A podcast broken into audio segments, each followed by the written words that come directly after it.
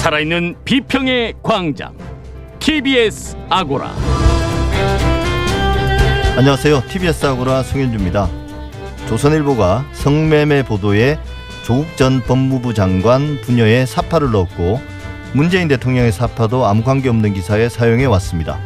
조선일보가 거듭 사과하고 있지만 그 후폭풍이 상당합니다. 미디어 광장에서 알아보겠습니다.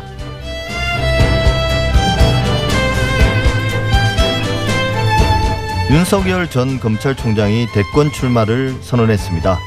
그동안 야권의 유력 대선 주자로 주목을 받아왔고 언론 보도도 집중됐었는데요. 오늘 TBS 창에서는 윤석열 전 총장의 기자회견에 대한 언론 보도의 이모저모를 살펴보겠습니다. TBS 아고라 지금 시작하겠습니다.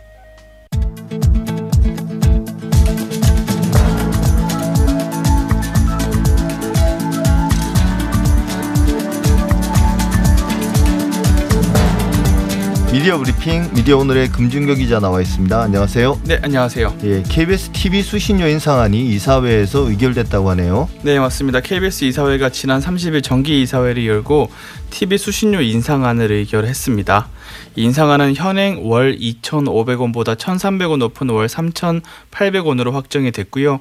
KBS TV 수신료는 1981년 이후에 40년째 월 2,500원으로 유지되어 온 상황입니다. 예, 참 오래됐습니다. 네, 이 KBS는 지난해 6월부터 이제 시민단체 회계 전문가로 구성된 공영미디어 미래 특별위원회를 구성해서 수신료 인상 절차를 시작을 했는데요.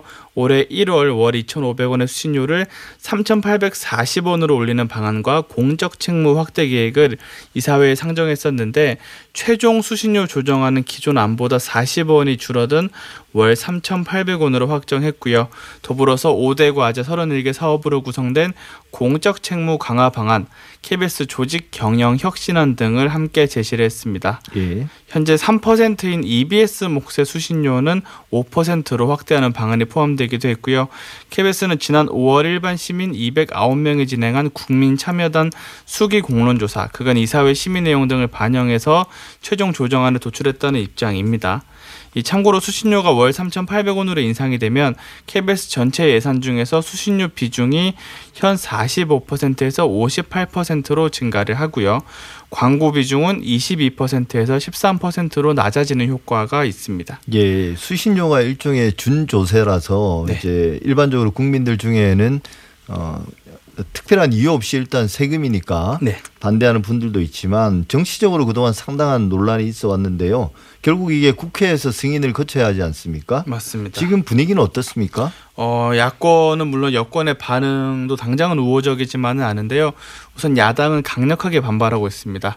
국회 과학기술정보 방송통신위원회 소속 국민의힘 의원들은 이 KBS 이사회 수신료 조정안 의결 직후에 국회로 수신료 인상안이 넘어온다면 우리 국민의힘 과방위 위원 일동은 국민의 뜻을 무시한 수신료 인상안을 결코 좌시하지 않을 것이며 절대 통과는 없다는 입장을 밝혔습니다. 예, 근데 국민참여단의 수기 공론조사를 거쳤으니까 이야기를 상세하게 들어본 국민들은 수신료 인상에 대해서 동의를 했다는 거 아닌가요? 맞습니다.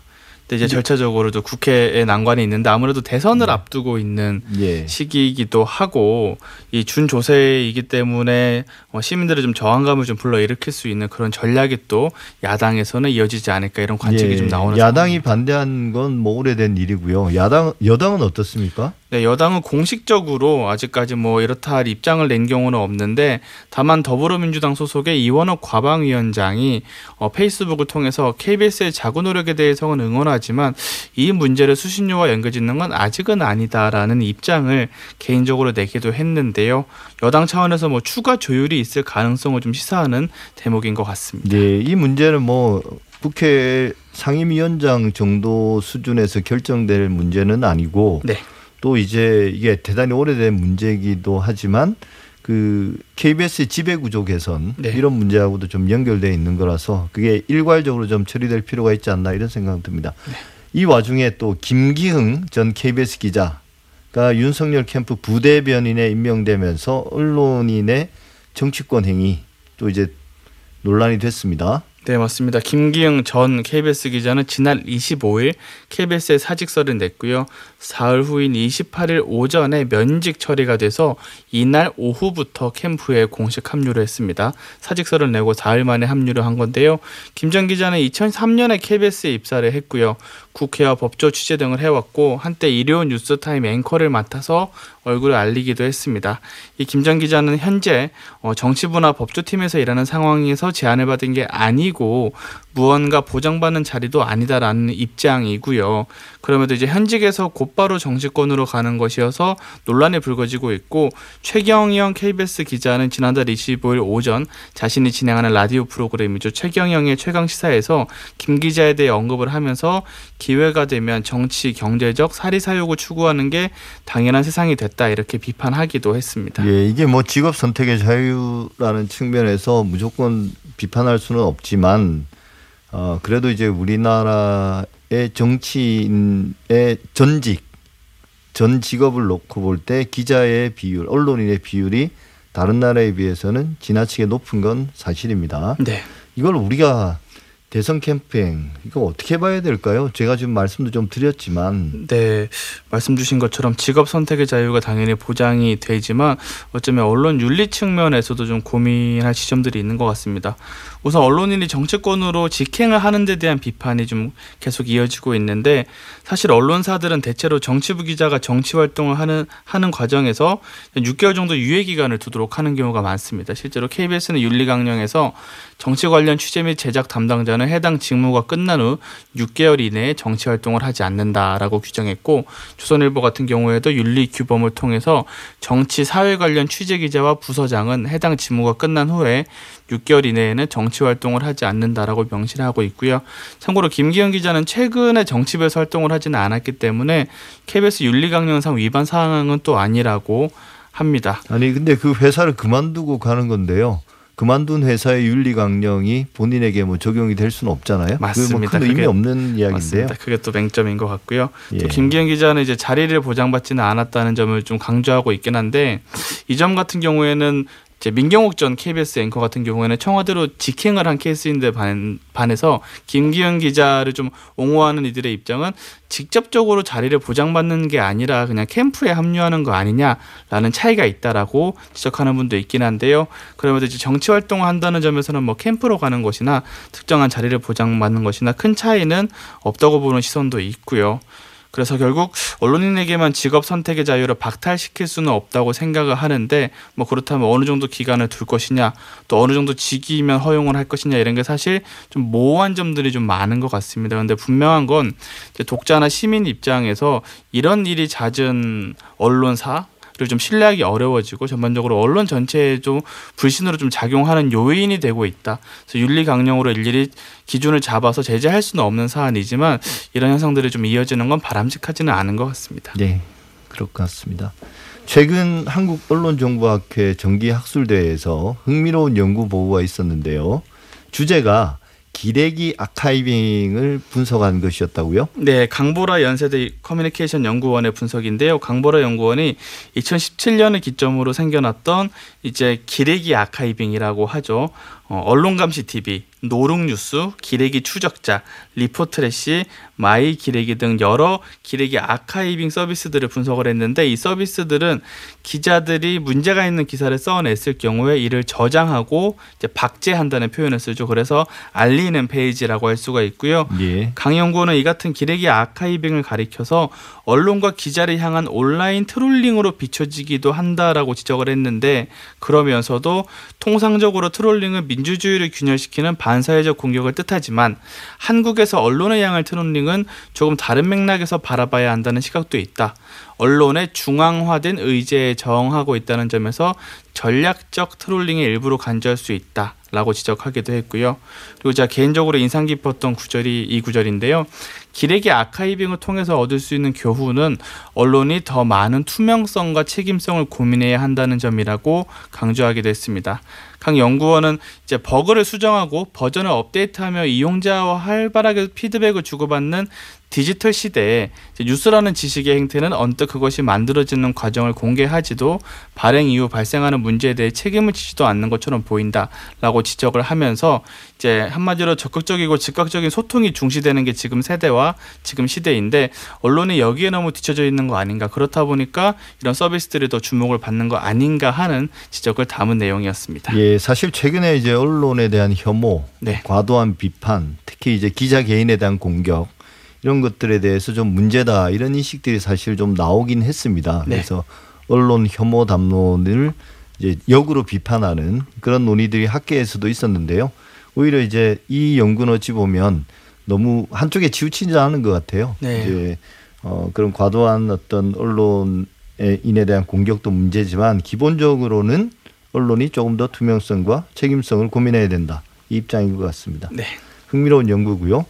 어, 넷플릭스가 망 사용료를 지급할 수 없다며 SK 브로드밴드를 상대로 제기한 소송 1심에서 패소를 했네요. 네, 서울중앙지법 민사합의 20부가 지난 25일 넷플릭스 서비스 코리아가 SK 브로드밴드에 제기한 채무 부존재 확인 소송에 대해서 원고 패소 판결을 했습니다. 재판부는 넷플릭스는 인터넷망에 대한 연결 및 연결 상태의 유지라는 역무를 SK 브로드밴드로부터 제공받고 있어서 대가를 지급할 의무가 있다라고 밝혔는데요. 한마디로 넷플릭스가 SK 브로드밴드에 망 이용 대가를 내야 한다라는 예. 판결로 볼 수 있는데 이제 망 사용료 혹은 망 이용 대가라고도 부르는데 이 표현이 좀 대중들한테는 어렵게 다가오는 면이 좀 있더라고요. 근데 한마디로 통신망을 이용하는 교통 비용이라고 생각하면 될 것 같은데요. 이제 해외 사업자들의 서비스가 서버가 국내에 있는 게 아니기 때문에 한국에서는 사실 원래는 쾌적하게 이용하기가 상당히 어렵거든요. 그래서 국내 통신사들이 국내 캐시 서버라고 하는 일종의 복제된 서버를 두게 하면서 쾌적하게 이들 서비스를 이용할 수 있게 해왔 는데 문제는 최근 몇 년 동안 페이스북, 유튜브, 넷플릭스 같은 해외 미디어들 이용량이 급증하고 무엇보다 영상 기반으로 고화질 영상을 틀고 있기 때문에 데이터 비용이 이전보다 너무 많이 들어서 기존에 국내 통신사들이 이제는 좀 대가를 내라라고 예. 요구를 하면서 분쟁이 시작이 됐는데 이 가운데 넷플릭스와 SK 브로드밴드는 협상이 좀 잘 안 되던 상황에서 넷플릭스가 방통위 중재까지 거부하면서 소송까지 이르렀지만 1심에서 패소하게 됐습니다. 예, 사실 이게 결국 과도한 데이터를 쓰는 거기 때문에 네. 통신사 입장에서는 추가적인 투자가 필요한 거고요. 그 비용을 또 넷플릭스나 이런 유튜브 같은 걸 과도하게 이용하지 않는 또 이용자가 나눠서 부담해야 되잖아요. 맞습니다. 그런 면에서는 사실은 어, 망 사용료를 내는 게 정당한데 그럼에도 이제 불구하고 소송까지 간 거는 서로 입장이 완전히 다르다는 거잖아요. 네, 구체적으로 맞습니다. 어떻습니까? 넷플릭스 입장이 궁금한데요. 넷플릭스에서는 이게 망 중립성에 위배가 되는 판결이다라는 입장인데요. 누구나 통신망을 이제 동등하게 써야 되는 망 중립성의 원칙에 어, 의거해 봤을 때 이렇게 일방적으로 사용료를 걷는 건 부당하다라는 주장이고 예, 망 중립성이라는 개념은 그런 거죠. 그러니까 어, 통신사 네. 망을 네트워크를 제공하는 사업자는 그 안에 제공하는 콘텐츠를 어, 어떤 차별해서는 안 된다. 맞습니다. 예.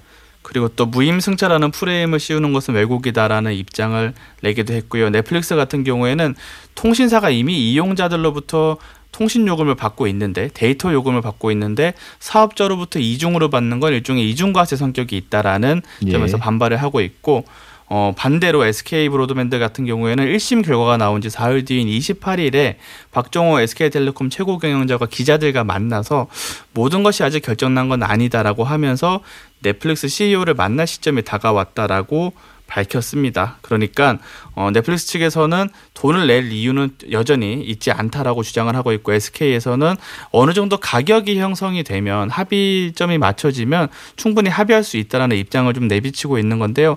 아직 소송이 마무리되고 며칠이 지났지만 항소 입장은 나오지 않아서 소송전을 이어갈 것인지 아니면 양측의 가격 협상으로 마무리가 될지는 좀 더 지켜봐야 될 것 같습니다. 예. 그러니까 이게 이제 과- 결국 과도하게 데이터를 쓰게 되는 그런 네. 콘텐츠 서비스 사업자들이 그게 너무 많아진 거니까 맞습니다. 이용자도 많이 늘어났고요. 넷플릭스든 뭐든 또 이런 OTT 사업자들이 줄줄이 들어오지 않습니까? 네. 디즈니 플러스를 비롯해서 어 이게 결정이 돼야 또 우리의 어떤 사용자들의 요금하고도 밀접하게 연관된 문제인 것 같습니다. 어떤 식으로 결론이 곧 나겠네요. 네. 예, 오늘 여기까지 할까요? 금준경 기자 수고하셨습니다. 네, 감사합니다.